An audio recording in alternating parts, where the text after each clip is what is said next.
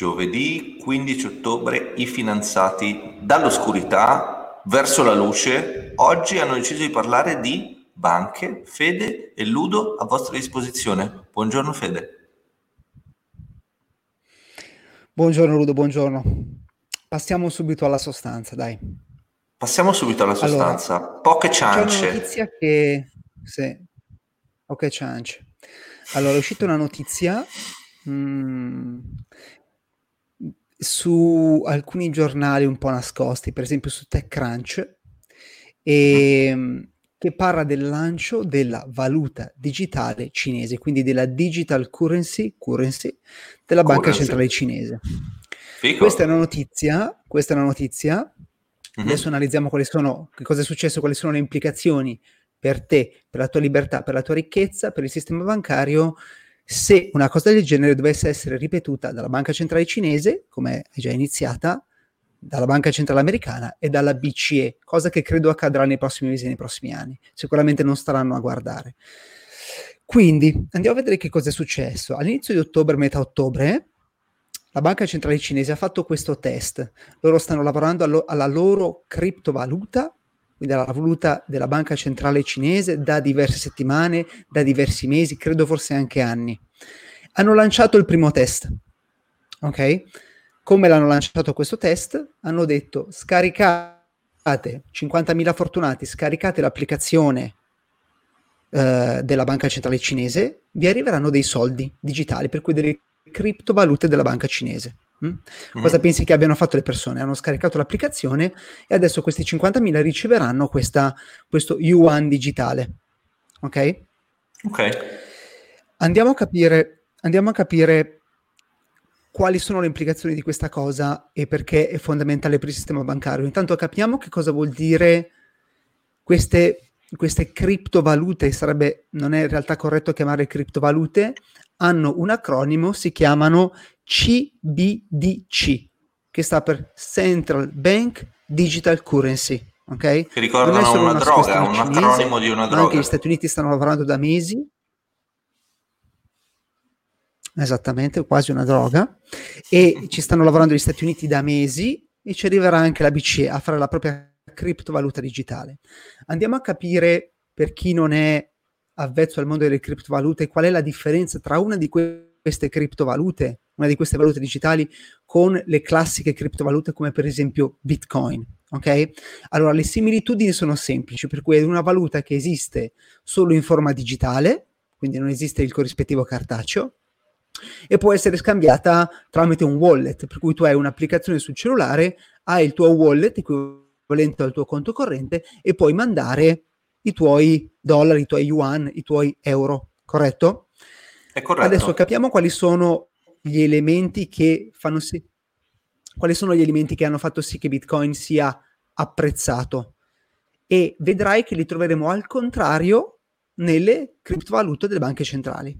Allora, Bitcoin è sostanzialmente apprezzato perché, allora, intanto è borderless, quindi non ha confini, nel senso che fichissimo. io posso utilizzare Bitcoin in Italia, in Germania, negli Stati Uniti, in Giappone. Perfetto. Quindi la criptovaluta della banca centrale, logicamente essendo centralizzata, essendo controllata, avrebbe dei limiti territoriali o comunque è fatta per essere nazionale, corretto? È corretto. Poi è uh, permission, permissionless, per cui Bitcoin è permissionless, nel senso che se io voglio aprire un conto in Bitcoin, non mi serve il permesso di nessuno. Quando tu vai in banca, se tu vuoi aprire un conto corrente, hai bisogno del permesso della banca, devi andare in banca, far vedere la tua carta d'identità, il tuo codice fiscale, se è una società devi, aprire, devi, devi mandare una visura, devi avere il permesso della banca per aprire un conto corrente, giusto? Con Bitcoin non hai bisogno del permesso di nessuno.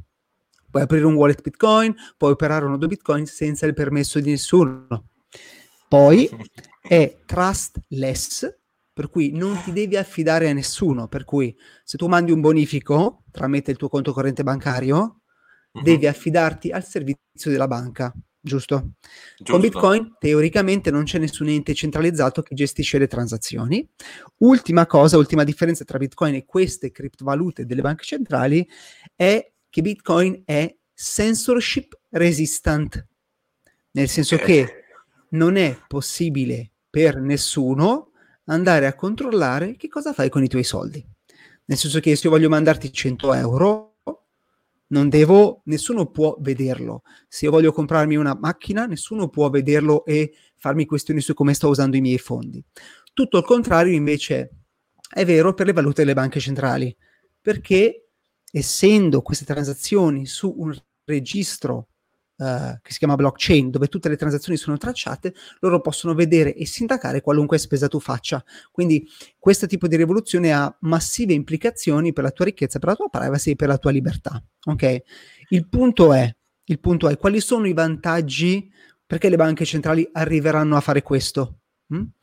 Perché intanto semplifichi il sistema, cioè prova a immaginare un mondo dove tutti hanno un conto corrente digitale presso la banca centrale. Quindi non esistono più conto corrente Unicredit, conto corrente BPM, conto corrente Intesa San Paolo, ma tutti hanno un conto corrente presso la banca centrale. Molto, molto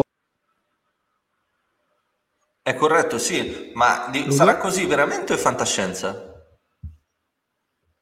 No, in Cina è già così. In Cina stanno lanciando il test di questa criptovaluta. Io non credo che Stati Uniti e Europa staranno a guardare nei prossimi mesi, nei prossimi anni, quindi credo che faranno le stesse cose. Allora, quali sono i vantaggi per la banca centrale? Hai il conto corrente presso la banca centrale direttamente. Possono controllare tutto quello che fai e possono imporre le tasse direttamente alla fonte, per cui se tu incassi dei soldi possono pop, subito prelevare le tasse. Se devono applicare nuove leggi, ovviamente molto comodo perché hai tutti i conti correnti presso la banca centrale, e poi andare a stimolare le spese, cioè tu supponi che vuoi stimolare l'economia, ok? Cosa dici? Ti do questi 100 euro digitali e tu devi spenderli in questi posti qua. Quindi vuoi stimolare la ristorazione, ne avevamo già parlato, ti ricordi? E vuoi stimolare la ristorazione e ti arriva lo stimolo di 100 dollari e ti dicono puoi spenderli solo presso questo ristorante, quest'altro ristorante, quest'altro ristorante. Quindi un massivo controllo delle tue spese quando c'è bisogno di stimolare l'economia. Come per esempio... è una stato... specie di incubo, è un misto tra un sogno e un incubo. Sì, sì, il grande fratello è qui. Il grande fratello è qui. Il punto è, il punto è perché le persone, perché i cittadini dovrebbero dire sì a questo sistema che secondo me arriverà nei prossimi mesi, nei prossimi... Bravissimo. Per ah. cui esattamente in Cina che cosa è successo? Hanno, uh, c'è stato un download totale dell'applicazione, tutto l'hanno scaricato, ti arrivano i soldini gratis, meraviglioso, però entri praticamente nella trappola della banca centrale. Ok? Ho capito. Quindi questo è quanto, Ludo. In realtà quando io sono vedo stato mondo, in Cina, vedo un brutto mi ricordo, Capisco, io quando sono stato in Cina mi ricordo che il 90% delle persone pagava al ristorante, al bar, all'alimentari col telefono. Quindi c'era già un, una tendenza alla digitalizzazione sì, sì, delle, che dell'economia. Perché già oggi è diverso, considera, perché già oggi mm-hmm. la, la, maggior parte del cash è digitale. Okay? Sì, per cui effettivamente io pago col bancomat, pago con la carta di credito, però è molto diverso che utilizzare la criptovaluta della banca centrale, perché la criptovaluta della banca centrale comporta che ogni singolo euro sia mm-hmm. tracciato in un registro di transazioni immutabile e controllato e centralizzato. Quindi eh, ogni euro che si muove è tracciato. Certo. Capisci? Certo. Ad oggi il sistema non è così. Cioè, se io faccio, pago un caffè col banco, ma sì, qualcuno deve andare a vedere sul mio conto corrente come ho speso i miei soldi, ok? Sì. Invece lì avresti direttamente tutte le spese all'interno di un registro, comodissimo, per andare a capire come tu spendi i tuoi soldi. E okay. questo che cosa diranno? Cosa diranno per fartelo adottare? Ti diranno, uno, ti diamo dei soldi, scarica l'applicazione della banca centrale e ti arrivano dei soldi. Due, ti diranno, molto importante per combattere l'evasione, per combattere eh, chi spende i soldi per, ehm, non so, per perpetrare dei reati, ti diranno queste cose qua. E tu dirai, certo. eh, sì, è giusto allora, è giusto, è giusto che io venda la mia libertà, la mia privacy, eh sì, è giusto. Quindi ti dicono qual è il problema, ti dicono che il problema è questo okay. e poi ti forniscono la soluzione. Il problema in Italia è che la gente non paga le tasse. Scarica l'applicazione, così tutti, che, tutte le persone che evadono le tasse potranno smettere di evadere. Intanto tu stai vendendo la tua libertà.